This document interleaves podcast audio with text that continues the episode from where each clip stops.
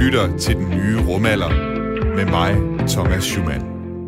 We're, we're gonna go to the moon. We're gonna have a base on the moon. We're gonna have send people to Mars, have, and, and make life multiplanetary. And I think this this day heralds a new age of space exploration.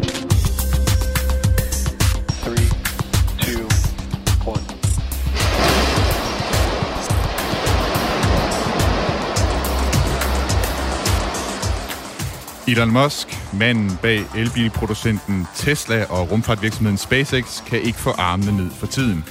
Som du hørte i klippet her til at starte med, så mener Elon Musk, at vi er godt på vej mod en fremtid med baser på månen og mennesker på Mars. Hans begejstring den kom efter, at det lykkedes SpaceX at returnere NASA's astronauter Doug Hurley og Bob Behnken til jorden fra den internationale rumstation efter 63 dage i rummet. Og så gennemførte SpaceX for få dage siden en succesfuld test af deres Mars-rumskib Starship, det rumskib, som skal gøre det muligt at kolonisere den røde planet. Du lytter til den nye rumalder med mig, Thomas Schumann, hvor vi i dag blandt andet skal se nærmere på Elon Musks planer om at erobre Mars, og hvordan hans raket- raketteknologi skal gøre det muligt. Derudover så skal du også høre om et rumkapløb, der i disse år udspiller sig mellem vores skandinaviske naboer, Norge og Sverige. Faktisk så kommer vi i det hele taget til at tale rigtig meget om rumraketter i dag, for min gæst i dagens udsendelse er intet mindre end en raketbygger under uddannelse. I to år der har han været formand for en studenterforening, som arbejder på at bygge en raket. Godmorgen og velkommen til dig, Rasmus Pedersen. Hej Thomas, godmorgen. Tak skal du have. Du er formand for studenterforeningen Danstar på DTU, og har altså siden 2018 været, været formand der. Og jeg har inviteret dig med i den nye rumalder i dag, for dels at tale om nogle af de her spændende udviklinger, vi ser inden for rumfarten i de her dage. Men i første omgang, så synes jeg, vi skal lige prøve at have sat dig og Danstar på plads, for det er også ret spændende, det I laver. Øhm, det kan være, at jeg lige allerførst skal spørge dig, din interesse for rumfart, hvordan, hvordan startede den? Jamen, jeg tror, ligesom så mange andre, så når man ikke er så gammel, så ser man raketter på tv. Nogle gange så slår man op i en bog, hvor man har et eller andet billede af en rumfærge eller sådan et eller andet. Og, og så tror jeg, at der blev plantet et frø i sin tid. Var der en bestemt øh, opsendelse, der ligesom øh, tændte en gnist i dig? Nej, det tror jeg ikke. Det, Det tror var, jeg ikke. det var bare hele det her med at, at, at se, at det skete i det hele taget, det ligesom fangede dig? Ja, ja, det tror jeg. Okay. Er det noget, du har haft, øh, altså du siger he, hele tiden bare barnsben? Jamen, jeg husker ret tydeligt, at jeg faktisk fik en, en bog, øh, dengang jeg ikke var ret gammel, sådan en rød lille bog med, med rumfærgen på forsiden, øh, som jeg sad og bladrede meget i. Den er rigtig slidt den dag i dag, øh, hvor der var en masse billeder af nogle, øh, nogle eksploderede rumskibe, hvor man kunne sidde og kigge, hvad for nogle dimser, der sad inde i de forskellige raketter og sådan noget. Mm. Jeg skal jo lige for en god ordens skyld sige, at øh, vi sidder lige nu og taler med hinanden. Jeg sidder her i Aarhus, og du sidder i København, så hvis der er et eller andet, der en gang, til, en gang imellem kommer til at lyde lidt som om, vi ikke øh, sidder lige over for hinanden, så det er altså derfor. Og så skal jeg også huske at sige til lytterne derude, at øh, vi sender live, så øh, hvis du har et spørgsmål til mig eller til Rasmus, så kan du sende det ind på 1424. Du starter beskeden med R4, og så dit spørgsmål. Og Rasmus, det er, hvad vi, øh, du, du er som sagt formand for den her studenterforening Danstar. Hvad, hvad er det, I forsøger at opnå med, med Danstar? Jamen, Danstar er, er pt. det eneste studenterinitiativ i øh, Nordeuropa, der arbejder med væskebaserede raketter, og, og det vil sige raketter, der bruger samme typer brændstof, som, som det NASA og SpaceX og Blue Origin bruger til at sende satellitter i rummet med. Altså, det er, altså, man kan sige, I, I gør ligesom de voksne gør, om man vil, ikke? Jo, jo, lige ja, præcis. Ja. Hvad, altså, hvad vi lige skal blive ved det med, med, med væskebaserede øh, raketter, altså, det, det er jo sådan, hvad skal man sige, de fleste, fleste raketter inden for, for rumfarten, de, øh, de laves, altså for eksempel SpaceX's øh, Falcon 9-raket, den bruger en eller anden form for raffineret øh, flybrændstof, og så, øh, så ilt til at, til at, at drive sine raketter i rummet. Hvad, hvad er det, jeres øh, raket bruger? Hvad, hvad, hvad er det jo, det jeres raket hedder? Det tror jeg også lige, vi skal have forklaret for lytterne. Ja, jamen, vores raket, den hedder Dragonfly, og den har vi været i gang med at bygge siden, siden slutningen af 2018. Den flyver på isopropyl alkohol, som minder rigtig meget om husholdningssprit, og faktisk også bare er noget, man kan gå ned og købe ned i en Matas, øh, som sit brændstof, og så som sit iltningsmiddel, der bruger den flydende lattergas. Vil, vil det sige, i virkeligheden, altså det meste af den raket der, det kan man egentlig købe ind til øh, nede hos, øh, altså øh, som, som almindelig privatforbruger, så kan man købe øh, ingredienserne til at lave sådan en raket? Ja, jamen det kan man. Vi er jo, vi er jo en flok studerende og har jo ikke øh, forskningsret til rumteknologier som sådan, så, så det er jo en del af det, at vi skal kunne finde det ude i virkeligheden. Øh, og det kan man med, med lattergas og med øh, isopropylalkohol. Og den her, den her Dragonfly-raket, prøv at fortælle lidt om, altså det er jo ikke en Falcon 9-raket, vi taler om, som I, I er i gang med her. Hvad, hvad, hvilken størrelsesorden, hvordan skal lytterne forestille sig, at den her raket, den ser ud? Altså raketten, den er 18 cm i diameter, og så er den 4,5 meter lang. Øhm, den skal flyve cirka 30.000 fod op, og det svarer sig til 9.100 meter, øh, hvorefter den falder ned i sin faldskærm. Målet for raketten er sådan set at ramme de her 30.000 fod rimelig skarpt, og det er det, fordi den skulle øh, originalt set have deltaget i en konkurrence, hvor det simpelthen var kravet, at, at jo, jo tættere du kan komme på 30.000 fod, jo, jo bedre. Så efter at have fløjet op til de her 30.000 fod, motoren slukker cirka efter 13 sekunder, og så flyver den faktisk bare øh, med sin hastighed resten af vejen.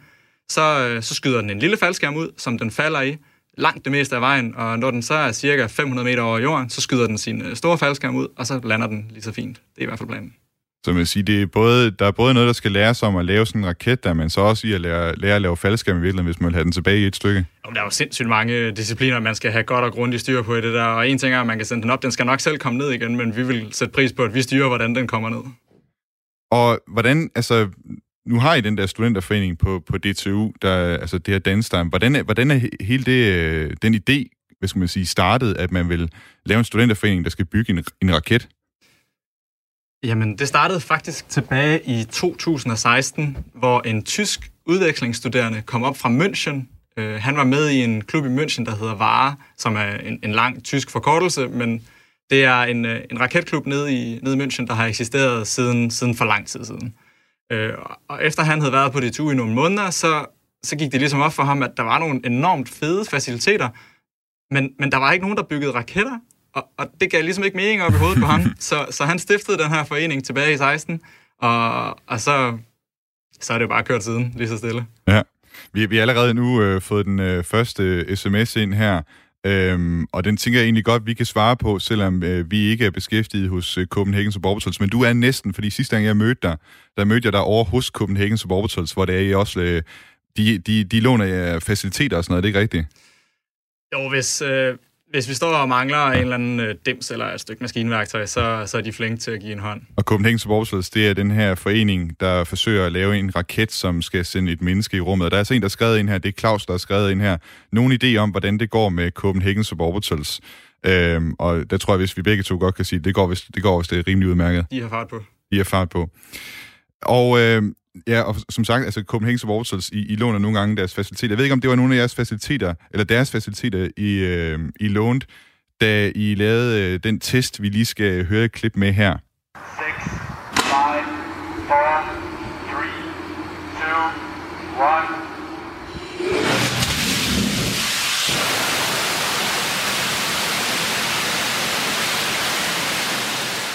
Rasmus, hvad, hvad er det, vi hører her? Det vi hører her, det er Danstars raketmotor, der drøner afsted, øh, som hvis den sad i raketten, men den er i den her video faktisk bare spændt fast på en, øh, en stor stålklods ind i en container.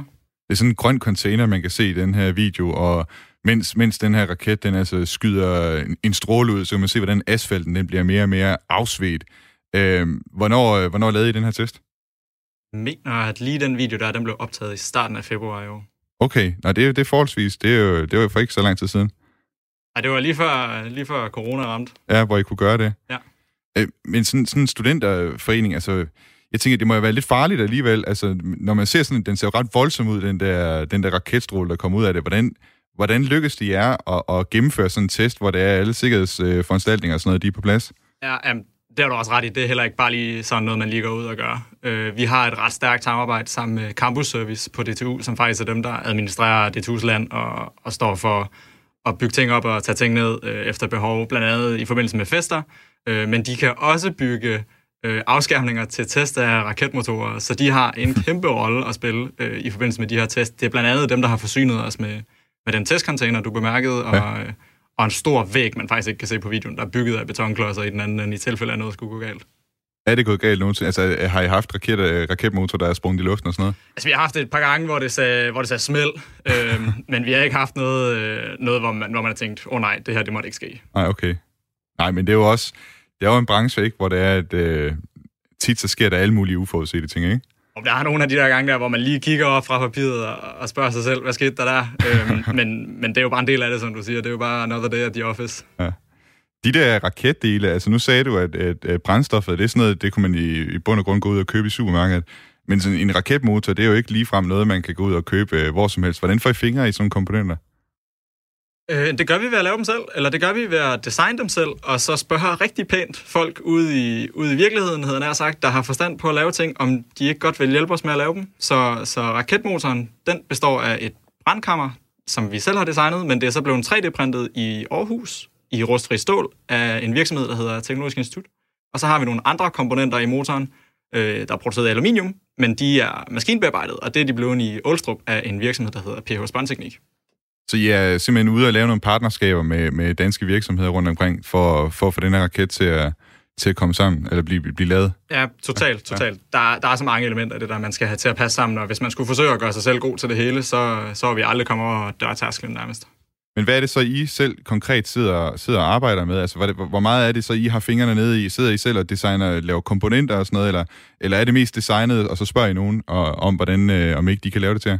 Det afhænger dybest set af komponentens øh, kompleksitet, så det er sådan lidt case by case. Lige præcis de dele, der sidder i motoren, er jo enormt komplekse, rent geometrisk, så dem får vi lavet ude i byen. Men mange af de andre dimser og stumper er noget, vi kan klare øh, in-house selv på en drejebænk, eller så er der nogen på DTU, der kender nogen, der kender nogen, øh, hvor man lige kan få det ordnet.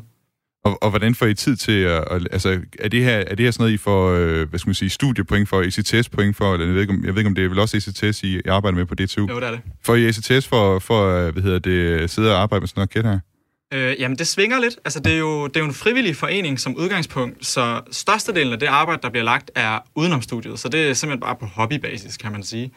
Men fordi øh, foreningens arbejde jo er ret akademisk af natur, så er der mange medlemmer, der formår at få det flettet med ind over studiet. Det kunne være, at det blev til et bachelorprojekt, det kunne være, at det blev til noget kursusarbejde i en eller anden forstand, men størstedelen af arbejdet bliver altså lagt uden for, for skoletimerne. Hvordan, hvordan får I tid til det? Altså, jeg går ud fra, at det, det må også tage en del tid at, at være i gang på DTU og, og, og læse der. Jamen, det gør det. Øh, det tager en del tid. Øh, det, det, er jo, det er jo dybest set et, et prioritetsspørgsmål. Øh, jeg går med på, det er lidt voldsomt at sige, men... Øh, men der er mange af vores medlemmer, der, der synes, det her det er så fed en mulighed, at man simpelthen...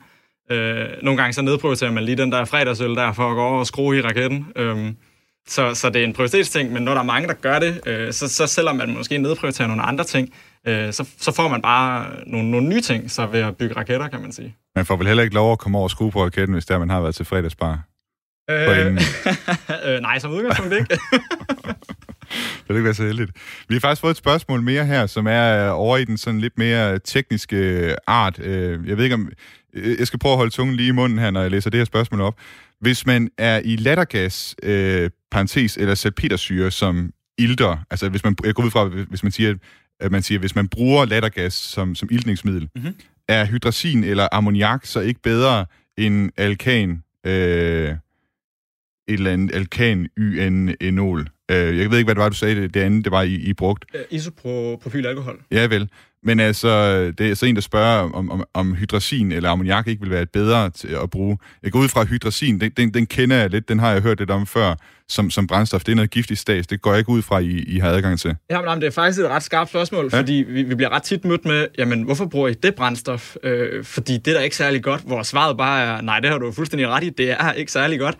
Øh, lattergas er er super optimal i forhold til at bruge flydende ilt. Fordelen ved at bruge lattergas og isopropylalkohol for en raketklub som Danstart, det er, at det er til at få fat på, og det er til at arbejde med. Og, og det er meget vigtigere, at det brændstof og det iltningsmiddel, vi har fat i, er sikkert og til at komme i nærheden af og til at flytte rundt på, uden at man skal iføre sig selv heldragter og åndedrætsværn og hvad ved jeg for overhovedet at kan få lov til at røre ved det. Altså det der hydrazin, det er jo sådan noget, man inden for rumfartbranchen, ikke? Altså man har man har en stribe af ulykker, og din dat, øh, folk de kom til skade med det der. Hvis de indånder det, så, så bliver de alvorligt syge af det. Så det er jo godt, det er jo godt at bruge sådan noget, som, er, altså, som man trods alt kan få mere eller mindre i håndkøb. Ja, hydrazin bliver primært brugt øh, steder, hvor det er, øh, man skal kunne tænde og slukke motorer mange gange, fordi det er faktisk selvantændende sammen med, jeg kan ikke lige huske, hvad ildningsmidlet hedder. Øh, men typisk de der selvantændende raketbrændstoffer er enormt giftige, ja. øh, og det har vi ikke behov for. Ja, og kan så også let springe i luften, hvis ja. der man ikke lige håndterer det ordentligt. Netop. Og jeg ved også, øh, en af de ting, som, som I skal, og du nævnte det også selv, I skal være, I, øh, I sigter også efter at skulle være med i en øh, konkurrence, for der findes nemlig konkurrencer mellem de her studenter- og raketforeninger. Der findes flere end jer ude, øh, ude i verden i hvert fald, og det er noget af det, som vi lige skal prøve at kigge på som det næste. Landing legs deployed. I dagens udsendelse af den nye rumalder, der taler jeg med Rasmus Pedersen, der er formand for studenterforeningen Danstar, og Danstar, de bygger deres egen raket, som de skal ud og konkurrere med. Og vi skal også øh, senere i udsendelsen tale om Elon Musks Mars-rumskib øh, Starship, og hvad der ellers så sker af spændende ting øh, med rumraketter for tiden. Hvis du har et spørgsmål til os øh, her på den nye rumalder, så send det endelig ind på 1424. Start sms'en med R4, og så et mellemrum, og så din, øh, din besked. Og vi skal som sagt, øh, Rasmus, ind på, hvad der hvad, hvad det er, I sigter efter med, med den her Dragonfly-raket. Og du var inde på det før. Vi skal lige spille et lille klip her. We need people who can go out there and design solutions for the biggest challenges that we have and to figure things out in a, in a way that... Det her, det er et øh, sådan reklameklip, kan man sige, for det, der hedder Spaceport America Cup. Og hvis man går ind på jeres hjemmeside, der kan man også se, at øh, det har simpelthen en selvstændig fan, det her Spaceport America Cup. Det er altså en konkurrence, hvor studenter og raketforeninger som jeres, de dyster om at affyre deres raketter. Og Rasmus, det er rigtigt, at I, I skulle have været med i år, men det kom I ikke. Det er korrekt. Der kom lige lidt i vejen. Og det var vel, øh, går jeg ud fra, corona, som kom i vejen, som så meget andet. Fuldstændig rigtigt. Ja. Hvad, hvad er det blevet til så? Altså, øh, hvis I, hvis I ikke skal med til, til, til den, er der andre skal man sige, konkurrencer, man kan deltage i? Ligesom det ser ud lige nu, så er svaret et uh, rungende nej. Det Mm. er der faktisk ikke. Øhm, Spaceport America Cup er den eneste konkurrence, øh, som et, af den her seriøsitetsgrad øh, i verdenen, øh, hvor man kan stille op med raketter som vores. Okay. Men jeg, nu talte jeg med dig øh, tidligere. Jeg kan forstå, I, I har alligevel krejlet jer til altså få, få lavet en eller anden form for, for hvad skal man sige, øh, for stablet noget på benene. Øh, noget, som skal foregå i Portugal. Kan du ikke lige prøve at forklare, hvad det går ud på? Det var selvfølgelig. Ja. Jamen, vi blev jo ret ked af det, da, da konkurrencen selvfølgelig øh, blev aflyst på grund af corona. Så, øh, så vi tænkte, hvad kan vi lige stille op? Øh, og det bedste svar, det var, at vi prøver at sende en e-mail til ESA og, og, og se, hvad der kommer ud af det, hvor vi spørger om, jamen, skal I ikke øh, være med ind over og holde sådan en europæisk konkurrence? Og der gik en, øh, en uges tid, hvor at, så fik jeg svar fra Jan Wørner, generaldirektør. Det er jo ikke, Øh. det er jo ikke hvem som helst, Jan Werner. Han er, han er ligesom overhovedet for ESA, ja, ja, det Europæiske Rumfartagentur. jeg, jeg, jeg tabte kæben, da, da jeg så den mail i min indbakke, øh, hvor han siger, jeg skal se, hvad jeg kan gøre. Øh, så det var helt vildt. Så gik der en uges tid med, og så fik jeg et opkald fra en organisation, der hedder Portugal Space, øh, der sagde, at det kunne vi godt tænke os at gøre. Øh, så, så det er det, der foregår lige nu. Der er ved at blive stablet en konkurrence på benene i Portugal, og, og de er så langt med den, at øh, de har sagt, at det skal gerne foregå i u 43 i oktober, og, øh, og det sidste, de er ved at få på plads, de har kommuner og borgmester og øh, hvad hedder sådan noget, øh, airspace øh, control med indover. Øh, og det sidste, de mangler, det er simpelthen de forsikringstekniske ting, og så, så bliver det en ting. Og, og hvordan skal det, altså er det, en, øh, er det sådan en konkurrence helt på, på linje med, med den der America, øh, hvad det, Spaceport America Cup? Det kan også være, at vi lige måske skal have forklaret, hvad, hvad, hvad sådan en konkurrence i det hele taget går ud på. Hvad, hvad er det, man skal opnå, øh, når man er til sådan en konkurrence? Ja, Jamen altså, du ved, når man bygger raketter, så har man jo tit et ret klart mål, det er at sende en satellit i rummet. Øh, Så hvis man ikke skal sætte en satellit i rummet, så, så skal man ligesom finde et eller andet mål. Så i Spaceport America Cup, der er målet for de, de forskellige studenterhold, der stiller op, at bygge en raket, der kan flyve op til en bestemt højde. Og i vores tilfælde, der vil det så være 30.000 fod, svarende til 9.100 meter. Og, og så er målet faktisk at ramme den her højde så skarpt som muligt, så ikke noget med at over- eller underskyde. Man skal ramme de her 30.000 fod, øh, og så skal raketten komme pænt ned igen. Og det er sådan den korte historie af, hvordan det foregår derovre. Og det er så det samme, der skal ske, hvad hedder det, altså er det det samme mål, man skal ramme øh, med, med den her konkurrence i Portugal?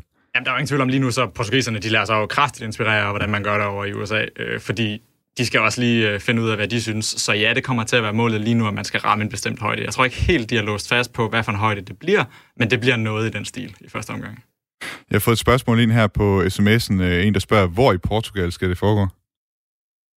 Og jeg kan ikke lige huske det, det skal, jeg kan ikke huske, hvad byen hedder, men det kommer til at foregå øh, inde i fastlandet. Der fandt vi et øh, område, der var, jeg tror, det var 10 gange 12 øh, kilometer. Som, Okay, øh, altså det foregår inde, inde i Portugal, det foregår ikke ud til vandet? Nej, det foregår til lands, det her. Okay, men det er vel også fordi, I skal have raketterne tilbage igen og sådan noget, I vil ikke skyde dem. Altså normalt med, med raketter, ikke, så man vil jo gerne vælge et sted, der ligger ud til vandet, sådan at det ikke, øh, hvad skal man sige, leder folk til overlast, hvis der falder raketter ned i hovedet på dem. Men her, fordi I har de her faldskærme med, og I skal have det hentet tilbage, så, så er det altså inde på land, eller hvad? Det er også en helt anden skala. Øh, altså, hvis, hvis en af de her raketter falder hårdt ned i jorden, jamen, så, så er det jo slet ikke i stil med, hvad der vil ske, hvis øh, SpaceX tabte deres første trin. ja. så, så det er mere okay at, at gøre det på den måde. Og fik du sagt, hvornår, øh, hvornår det er, at den øh, konkurrence den, øh, den er sat til? Lige nu så bliver der sigtet efter uge 43 her til oktober. Okay, det er jo lige om lidt. Det er lige om lidt. Ja. Er I klar? Vi har lige de sidste detaljer, vi skal have fået på plads. Vi tester på livet løs, så der er ikke mere designarbejde, og det kan man sige, det er ligesom også der, vi bør være i processen. Øhm, så der bliver testet på livet løs, øh, så målet er at blive klar. Jeg tror, vi bliver klar. Okay.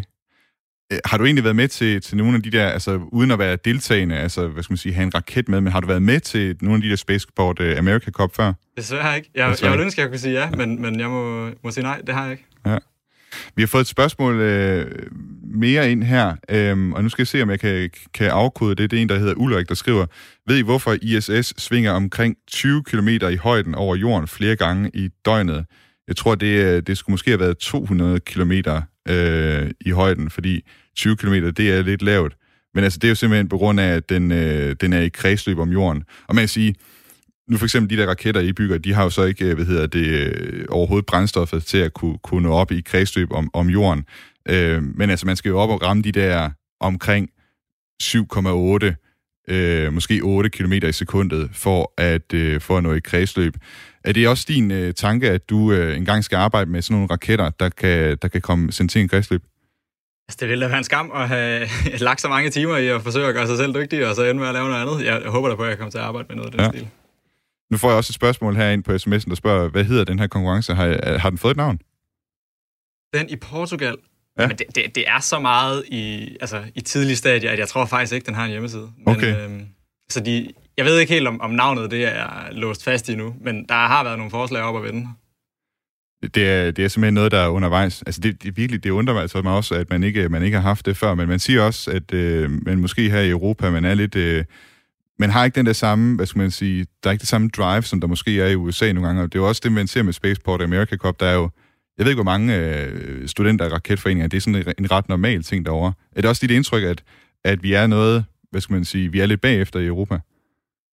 Øh, bagefter, det er så negativt. Øh, jeg tror, ordet er forsigtig. Øhm, der, er også, der er også det forbehold, at i USA, der har de jo sindssygt meget plads. De kan jo finde en ørken, øh, sådan relativt nemt. Det døjer man lidt med her i Europa. Øh, det gælder om, når man sender raketter op, at der ikke er alt for mange mennesker i nærheden. Ja. Øh, og det er lidt lettere i USA, end der er i Europa. Der er vi noget med at tippe folk. Det er vel også et problem for jer her i Danmark, ikke? Altså, I kan vel heller ikke gå ud og teste jeres raket sådan rigtig øh, her for Danmark, eller er der nogle steder, I kan bruge?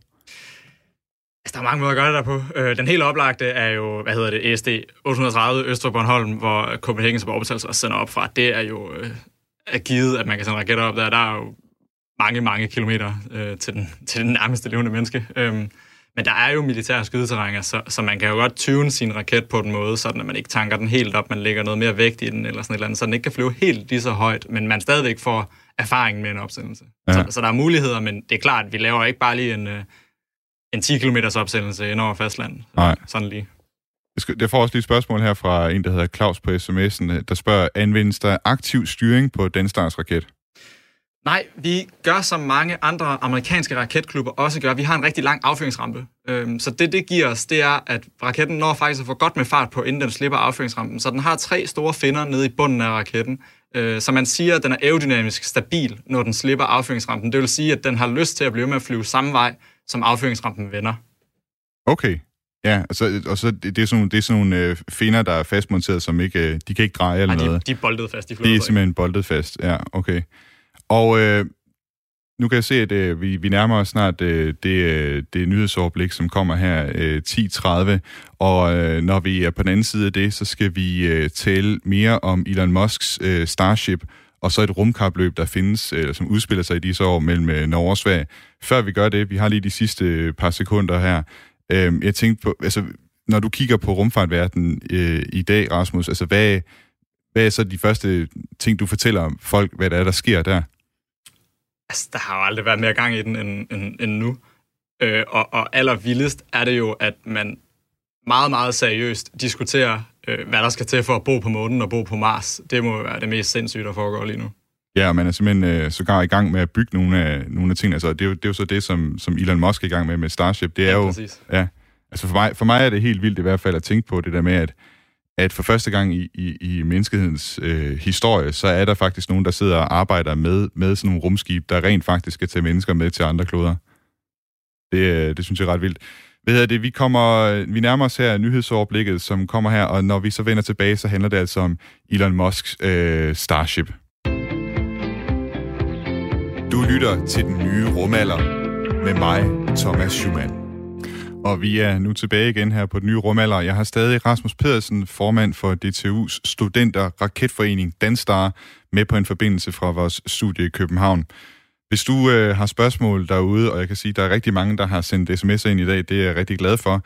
Og hvis du skulle have nogle spørgsmål, så kan du sende dem ind på vores øh, sms, der starter, altså du sender sms'en til 1424 og starter beskeden med R4 og så dit spørgsmål. Og nu skal vi altså til at vende blikket ud af. Øh, vi har talt, øh, Rasmus, med dig om, øh, om Danstar og det, som, som I har været i gang med. Men vi skal nu vende blikket mod noget af det, som sker inden for raketteknologien øh, for tiden. Og for mig at se, så noget af det allermest spændende, der i disse dage sker, og øh, altså som, som er under udvikling i de her uger og år, det er noget af det, der sker i Boca Chica i Texas, hvor Elon Musk og SpaceX er ved at bygge deres Mars-raket Starship. For the past half century, the intriguing possibility of traveling to Mars in a spaceship has challenged the imagination of many men. Drømmen om at bruge raketter til at sende mennesker til Mars har eksisteret lige siden rumraketten blev beskrevet som et teoretisk koncept på formler og ligninger i starten af 1900-tallet. Men der har faktisk aldrig været nogen, som for alvor har gjort forsøget, altså rent faktisk bygget et bemandet rumskib, som kan krydse det tomme rum mellem jorden og den røde planet. Ikke før nu i hvert fald. It's quite big. And, um, but it kind of needs to be about the size because if, if in order to, to fit du kan måske her genkende Elon Musks stemme, direktøren for elbilproducenten Tesla og stifteren af rumfartvirksomheden SpaceX. Siden 2016 har han og ingeniørerne fra SpaceX skitseret, designet og bygget prototypen til deres bud på en Mars-raket, rumraketten Starship. I sin fulde form kommer den 120 meter lange raket til at overgå NASA's månelandingsraket Saturn 5, og med sin kapacitet til 100 passagerer vil Starship overgå den amerikanske rumfærge, som havde plads til astronauter. History is going to bifurcate along two directions. One, one, one path is we stay on Earth forever, um, and then there will be some eventual extinction event. Um, uh, the alternative is to become a spacefaring civilization and a multi-planet species, which uh, I hope you would agree that is the right way to go. Elon Musk han stiftede simpelthen SpaceX, fordi han mener, at det er fuldstændig nødvendigt for menneskehedens overlevelse, at vi koloniserer Mars og lærer at leve i rummet. Men hvis strømmen om at kolonisere Mars har været til stede så længe, hvorfor er der så ikke nogen, der har gjort det noget før?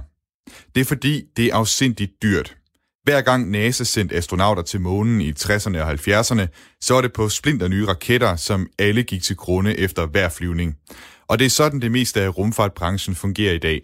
De avancerede og dyre raketmotorer, de ender som regel på havets bund, efter blot at have fløjet en enkelt gang. It's, it's really crazy that we build these sophisticated rockets and then crash them every time we fly. This is, this is mad. Det er fuldstændig vanvittigt, mener Elon Musk, og det er i bund og grund det, som afholder os fra at etablere en koloni på Mars. If you had to get a new plane every time you flew somewhere, and even get have two planes for a return journey, very few people could afford to fly. Or if you could use a car only once, very few people could afford to drive a car. So the, the critical breakthrough that's necessary is a rapidly reusable orbital rocket. This is, this is basically the holy grail of, of uh, space. Den hellige gral i rumfarten, det er altså en rumraket, der kan genbruges, og genbruges hurtigt. Helt i stil med, hvordan passagerfly de flyver fra A til B, bliver tanket op og flyver tilbage igen, tur efter tur, igen og igen. Det vil sænke prisen til et niveau, som folk i middelklassen kan spare sammen til, hvis de ønsker at tage til Mars. Elon Musk vurderer, at hans Mars-system vil kunne sænke prisen til et sted mellem 650.000 og 1,3 millioner kroner. 3,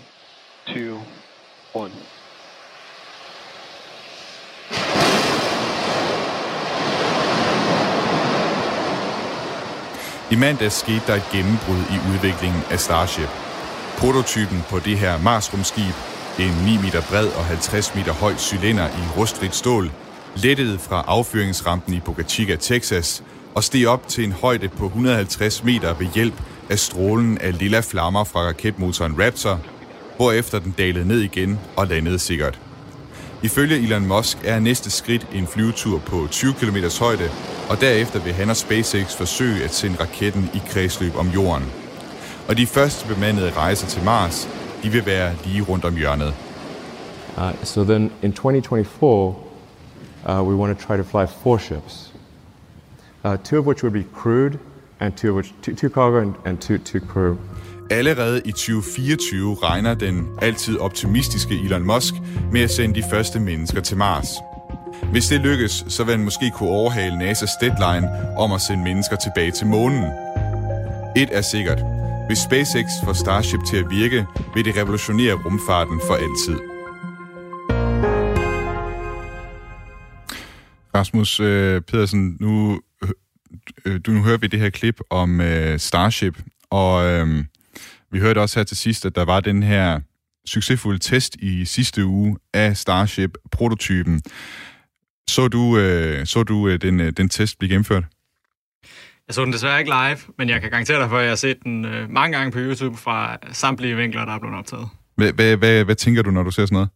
Det er jo... Øh, det bekræfter jo, at, at den udviklingsvej, de har besluttet sig for at gå, ikke er helt så tosset. Altså, de får jo tingene til at virke. De skifter jo rundt mellem materialer, øh, som Starship skal laves ud af, og de har gang i nogle af de øh, mest komplekse raketmotorer, man nogensinde har set. Mm. Og, og de formår stadig ikke at få det til at virke. Øh, en, en, hvad den hedder, en full flow staged combustion engine eller sådan noget. Det er, det er den der Raptor-motor, som, som hvad hedder det, SpaceX har udviklet til Starship, og det er den eneste af sin slags, der er fløjet, så vidt jeg ved. Lige præcis. Man ja. har haft bygget det før, hvis nok tilbage i 60'erne og 70'erne, men man har aldrig sat det på noget, der fløj. Og man vil heller ikke, brugt, man vil heller ikke lave en, der bruger metan som, som brændstof. Det, jeg mener, det er det der det første ved det nemlig også. Ja, præcis. Ja. Og, og, og metanen kommer jo i virkeligheden ikke, fordi at det er nødvendigvis det bedste raketbrændstof, men hvis man tager til Mars, så kan man rimelig nemt lave rigtig meget metan. Ja. Altså jeg synes jo, og det, det sagde jeg også før vi, vi, vi, vi havde nyhederne på, men jeg, jeg synes jo et eller andet sted, det er helt vildt at tænke på, at at der faktisk er nogen, der lige nu er ved at lave de her rumskibe. Altså det er, så vidt jeg ved i hvert fald, første gang i historien. Altså, øh, eller hvad, hvad, hvad tænker du? Er, er det også sådan, du har det, når du ser det? Altså, man har jo set koncepter af, af, af vanvittigt store rumskib, sådan før NASA har jo haft gang i, jeg tror, de kaldte det Sea Dragon og sådan noget, men det er jo aldrig nogensinde noget, man har, man har fløjet med. Øh, så, så det faktum, at, at der bliver bygget en, en raket, der jeg tror, den er 9 meter i diameter, øh, som, som SpaceX lige sådan rimelig casually øh, flyver 100 meter op og lander igen, øh, som om det var en anden dag på kontoret, er, er jo fuldstændig vanvittigt. Altså man kan nemlig sige, at de første 150 meter, de, de er kommet på deres vej til Mars, ikke? Jo, jo, lige præcis. sige det? Ja. Altså jeg ved ikke, når, når, du, når du ser på, øh, på, på du, du snakkede også om udviklingen af, af Starship, øh, at de har skiftet materiale undervejs, og nu var jeg med tilbage i 2016, da han første gang præsenterede det her koncept nede i øh, Mexico, og hvor, altså, først og fremmest så, så rumskibet noget større end det, vi ser, de, de, de barsler med nu. Men så skulle det også laves af kulfiber. Men det kom de ret hurtigt fra igen, altså skiftet over til, til rustfrit stål, som den skal laves af nu. Og man kan sige, jeg tror du også var lidt inde på det, at det, det er sådan noget, der hører med i SpaceX's øh, DNA, det her med at hvad skal man sige, prøve at gå ud og arbejde med noget, og så, øh, hvis det fejler, så skifte over til noget hurtigt igen. Og på den måde, så, så, øhm, så kommer man hurtigt fremad i udviklingen. Er det noget, du bliver inspireret af, altså som, som ingeniør? Det, det er jo fuldstændig vanvittigt at, at sidde og følge med i, hvor hurtigt SpaceX siger, det er det her, vi gør, og så gør de det. Øh, der er jo mange andre steder, når man hører om en eller anden plan, jamen, jamen så, så regner vi med at være færdige her en gang om seks år. Øh, men SpaceX, det, hvis, de, hvis de siger et eller andet vanvittigt, øh, så går der typisk ikke mere end et par år, før det er, man, man har set et eller andet proof of concept, der hedder, ja okay, enten virkede det, eller, eller så må vi lige tilbage til tegnebrættet. Og de har jo også før, hvad skal man sige, rystet rumfartbranchen, altså i, i hvad man forestillede sig, at der var muligt. Altså først og fremmest det her med at lande de der Falcon 9-raketter, altså løfte, løfte trinet, om man vil ikke løfte, løfte delen af det, ikke? Første trinet af raketten, og få landet den ud til, til havs. Altså det var også helt utænkeligt, før SpaceX gjorde det om han stiller ret skarpt på det i, i de klip, du havde fundet frem, der hvor han siger, at det giver slet ikke mening, at man smider raketten væk, når man er færdig med at bruge det, og så sammenligner han det med, forestil dig, hvis man krøllede sin bil sammen og smed den ud, når man havde kørt en tur til købmanden. Altså, ja. det nytter jo ikke noget. Øh, og, og det gjorde de jo så også op med, kan man sige. De lander dem bare nu. Nu er han jo ret optimistisk omkring øh, altså sin, sin deadline, altså 2024, at øh, sende de første mennesker til, til Mars. Og det kan man jo så sætte spørgsmålstegn ved. Men tror du, det kommer til at ske? Tror du, han måske kan, som jeg også sagde i, i klippet der, kan overhale NASA simpelthen og, og være dem, der først sender mennesker til Mars? Jeg har lidt indtryk af, at, at NASA har faktisk skiftet rolle i, i alt det her rumhalløj øh, hen over de seneste par år. Man kan sige, at tilbage i, i 60'erne, så var det jo NASA, der sendte folk på månen. Og, og NASA har måske bare accepteret, at de ikke er helt lige så hurtige på udviklingsfronten, som nogle af de her andre virksomheder, blandt andet SpaceX. Så de har ligesom mere taget sig den her rolle, der hedder, okay, vi, vi vil gerne sælge nogle kontrakter, øh, som I så udfører, og så er det ligesom os, der, der laver størstedelen af, af missionerne, men det er jer, der udfører opgaverne, øh, hvis det giver mening. Ja, og, og så vidt jeg ved, så har NASA jo også indgået en kontrakt med SpaceX om den her Starship-raket til nogle af de planer, NASA har omkring månen, altså for eksempel at lande, øh, lande mennesker på, øh, på månen. Vi har lige fået et øh, spørgsmål her fra Claus, der spørger, anvender Starship kun landing øh, ved brug af raketmotor, eller er det back, eller backup, faldskærme, luftpuder osv.? Altså, Ja, altså jeg tror spørgsmålet er, om der, om der er et eller andet abortsystem i tilfælde af, at, at raketmotoren ikke skulle virke. Og det spørgsmål er blevet stillet til Elon Musk før, og han siger, de her raketmotorer, de skal bare virke så godt, at, altså, at der er samme sikkerhed omkring, øh, omkring det som ved et passagerfly. Altså man har heller ikke øh, faldskærm med øh, til passagererne i et passagerfly. Men det er også helt vildt at tænke på, ikke Rasmus, at, at de, skal, de skal have så høj... Altså du, du arbejder jo med raketmotorer. Hvad er det for en opgave at gøre raketmotorer så sikre, at de virker hver gang, hvis de skal lande altså tusindvis af gange, som, som jo er planen med de her Starship? Altså, jeg kan fortælle dig, at det er, det er ikke lige til at bare starte en raketmotor. Der, der går noget seriøst arbejde i bare at, at få den tændt. Øh, så det der med, og det er jo noget, den står stille på jorden. Så, så det der med, at man lige tænder sin, ikke en, men jeg tror, det er en tre stykker, de tænder, mm. øh, og så er de jo uhyre komplekse, øh, mens raketten falder ned mod jorden er, er jo også, altså det er jo for vildt. Øh, og jeg tror da, det er rigtigt, at, at det skal bare virke fuldstændig, ligesom det bare virker på et fly. Ja, det er noget af kunststykker at skulle udføre. Vi, øh, vi skal, nu har vi talt om den her meget, meget store raket. Det bliver jo, altså det bliver en raket, der er større end en, en Saturn 5, øh, måneraketten. Men hvis man kigger på hvad skal man sige, rumfartbranchen i det hele taget, så sker der faktisk også rigtig meget, hvad angår raketter, der er noget mindre, altså ret små raketter, tættere på det, som, som du arbejder med, men øh, trods alt lidt større. Øhm, og øh, jeg har også øh, lavet et, et, et, et klip, som, som hvad skal man sige, kommer ind på det, og som handler om et rumkapløb, der foregår i, her i Norden mellem Norge og Sverige. We choose to go to the moon in this decade and do the other things. Not because they are easy, but because they are hard. Det er nærmest en kliché at tale om rumkapløb, når man taler om rumfart i det hele taget. Men i rumfartens verden i år 2020, der er vi meget langt fra det rumkapløb, som John F. Kennedy han indledte mod Sovjetunionen i 1961. Og så alligevel. Hej, er det Ott? Ja, det er det. Det er Roger. Det her er Ott Roar Enoksson. Han er direktør på den norske rumhavn Andøya Space Center, der ligger en små 400 km nord for Polarcirklen, lige ud til Norskehavet. Og nu kalder de sig godt nok for et Space Center, men det er ikke helt en rumhavn af samme kaliber som Kennedy Space Center i Florida, USA. Godt nok sender nordmændene raketter ud i rummet, men man har indtil videre kun haft kapacitet til små, såkaldte sounding rockets, som man skyder ud af jordens atmosfære, men som så falder ned igen. De er simpelthen for små til at gå i kredsløb om jorden. Men det vil Odrager Enaksen og de andre nordmænd på Andøya Space Center lave om på, og derfor så befinder de sig lige nu i et nordisk kapløb om at være de første til at sende satellitter i kredsløb om jorden.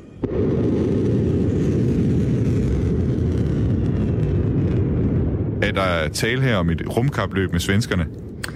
Ja, det er det. Jeg tror det er vigtigt at være først i markedet for at sikre sig en markedsposition. For dem, som ikke er så gode til det norske, så siger Oddrover Enaksen altså her, at han simpelthen mener, at det er vigtigt at være den første, hvis man skal sikre sig en god markedsposition, og derfor så mener han også, at han er i konkurrence med svenskerne.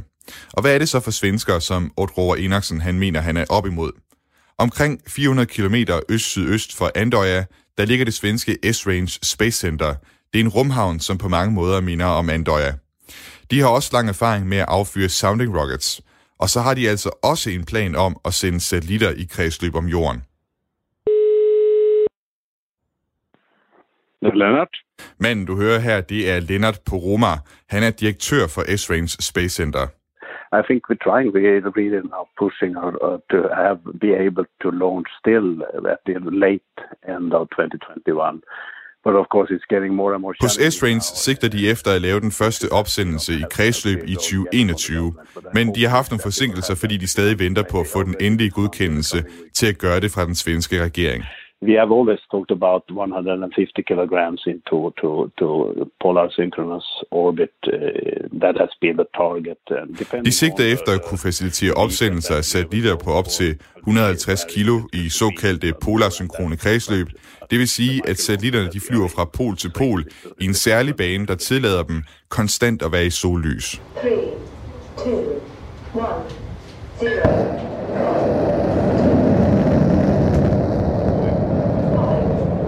I don't see that if you will be the first, that you will be the only one. If we will be the first, we will not be the only one. But I think we'll be a couple of us will succeed with this, uh, and, and I think it's really important. Lennart Poroma, han mener i modsætning til Odd Roger Enaksen ikke, at det er vigtigt at være de første til at nå i kredsløb om jorden. Der vil være plads til flere spillere, og det er vigtigt at vise markedet, for der er en stor efterspørgsel på steder, hvorfra man kan opsende satellitter. Rockets carrying satellites could soon be blasting off from a remote part of the Scottish Highlands if plans for the UK's first spaceport go ahead. Yeah, the British space industry... Det er ikke kun i Sverige og Norge, at der bygges rumhavne. I det nordlige Skotland er man ved Sutherland også i gang med at bygge en rumhavn, hvorfra raketproducenten Orbex, der har et datterselskab i Danmark, skal opsende sine raketter. Portugal er også med og er i færd med at bygge en rumhavn på øgruppen Azorerne i Atlanterhavet så er der potentiale til fire rumhavne, og Odd Roar Enaksen fra det norske Andøya Space Center, han mener da også, at der er plads til mere end én spiller på markedet. Fire er for mye, så det at sikre sig en position i markedet er vigtigt for os. Men ligefrem at have fire, det mener han, det er for mange. Og det er derfor, han mener, at det er vigtigt, at Andøya sørger for at blive den første til at sikre sig en plads på markedet. Dessuten så er Europa i færd med at sakke å komme bakut i forhold til USA, som har bygd opp en betydelig kapasitet. Det er etterspørsel i Europa. Ifølge Odd Rover Enaksen er det desuden vigtigt, at Europa får en rumhavn snart, for europæerne er ved at sagt bagud i forhold til amerikanerne, som udbygger deres kapacitet. Der er stor efterspørgsel i Europa, så der er virkelig brug for en rumhavn snart.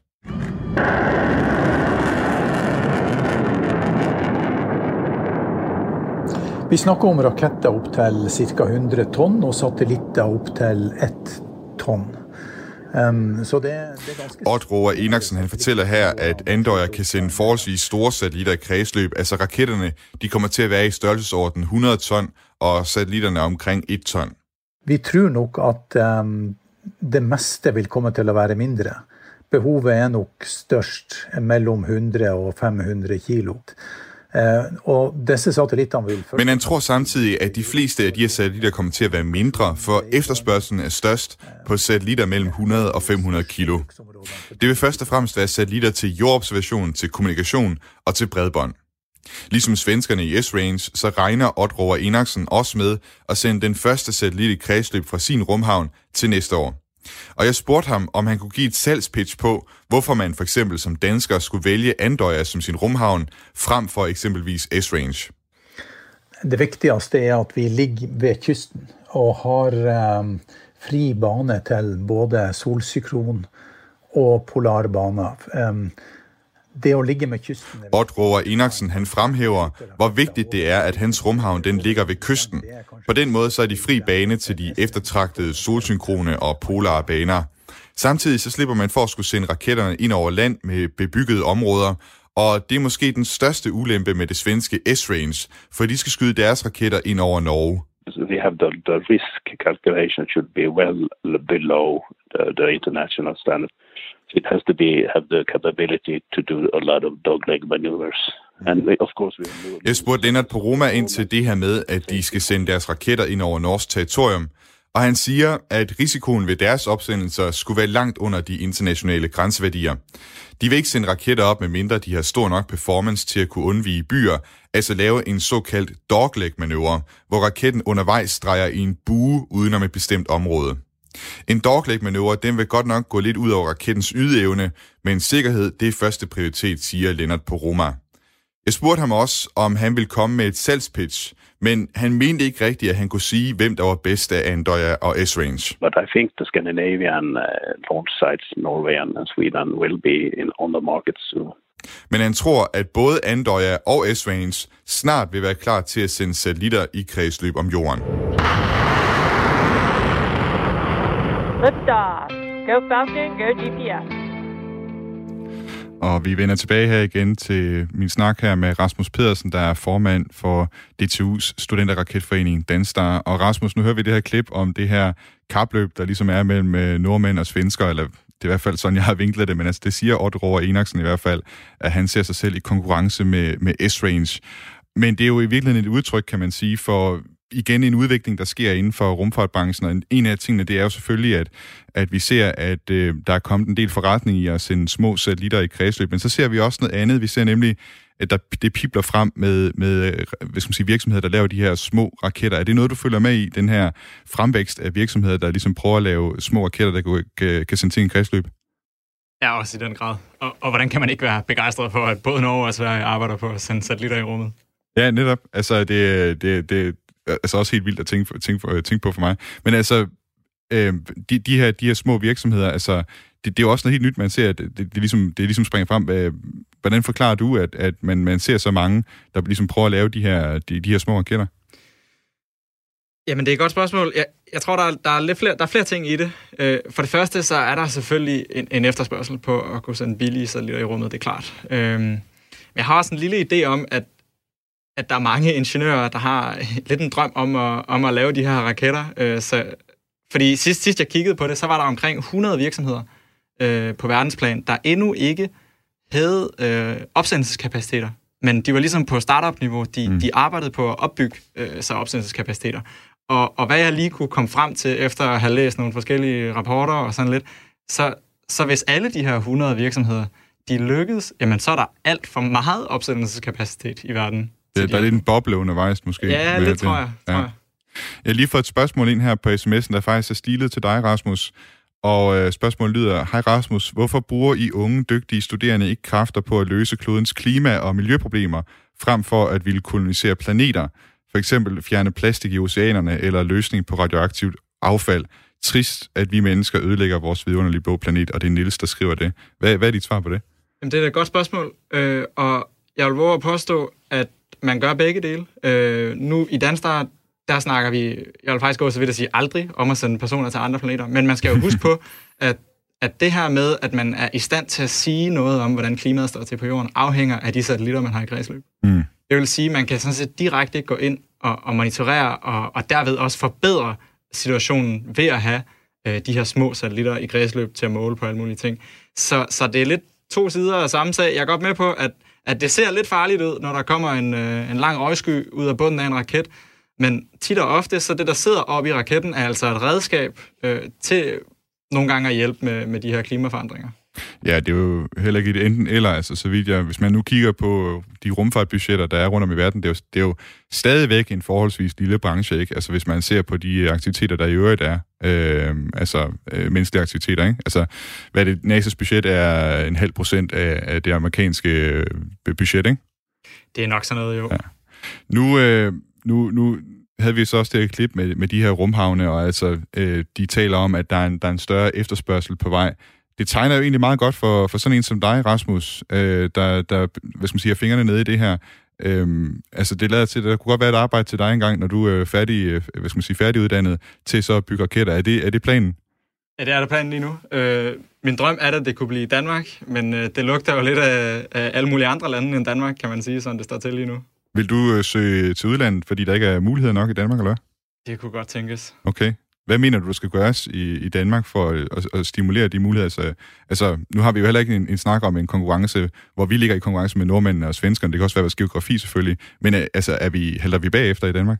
Altså, jeg mener, vi har nogle, nogle helt særlige muligheder i Danmark. Øh, blandt andet i form af, altså der er jo den åbenlyse Copenhagen som overbetales, det er jo godt nok en frivillig forening, men de teknologier, de udvikler, er, er jo alligevel interessante nok til blandt andet øh, Ariane, øh, som er ESA's øh, opsendelsesagentur, øh, tager og kigger på dem og har været på besøg. Men vi har også virksomheder i Danmark, som netop du nævnte Orbex, øh, der mm. har udviklingsafdeling i Hvidovre, mener jeg, faktisk tester deres motorer i Faxe Kalkbrud, for det ikke skal være løgn. Så okay. det findes i Danmark. Øh, det er bare ikke ret stort. Nej. Rasmus, øh, jeg kan se, at vi nærmer os det sidste minut her. Vi når desværre ikke mere med. Det har været en fornøjelse at have dig med. Tak fordi du vil være med og, og tale med mig i dag. Jamen, tusind tak for invitationen. Det var en fornøjelse. Og dermed er vi nået til vejs ende for dagens udsendelse af Den Nye Rumalder. Du kan lytte til Den Nye Rumalder igen på næste mandag kl. 10.05, og hvis du kunne tænke dig at lytte til nogle af de gamle udsendelser, så kan du finde dem inde på Radio 4's hjemmeside, øh, eller på Spotify, eller på øh, podcast, øh, Apples podcast player. Hvis du har rigsros kommentar eller spørgsmål eller andet, du vil sende ind til os på Den Nye Rumalder, så kan du sende mig en mail på den nye rumalder radio4.dk. Indtil vi lyttes ved igen, så vil jeg bare ønske dig en god uge og at Astra.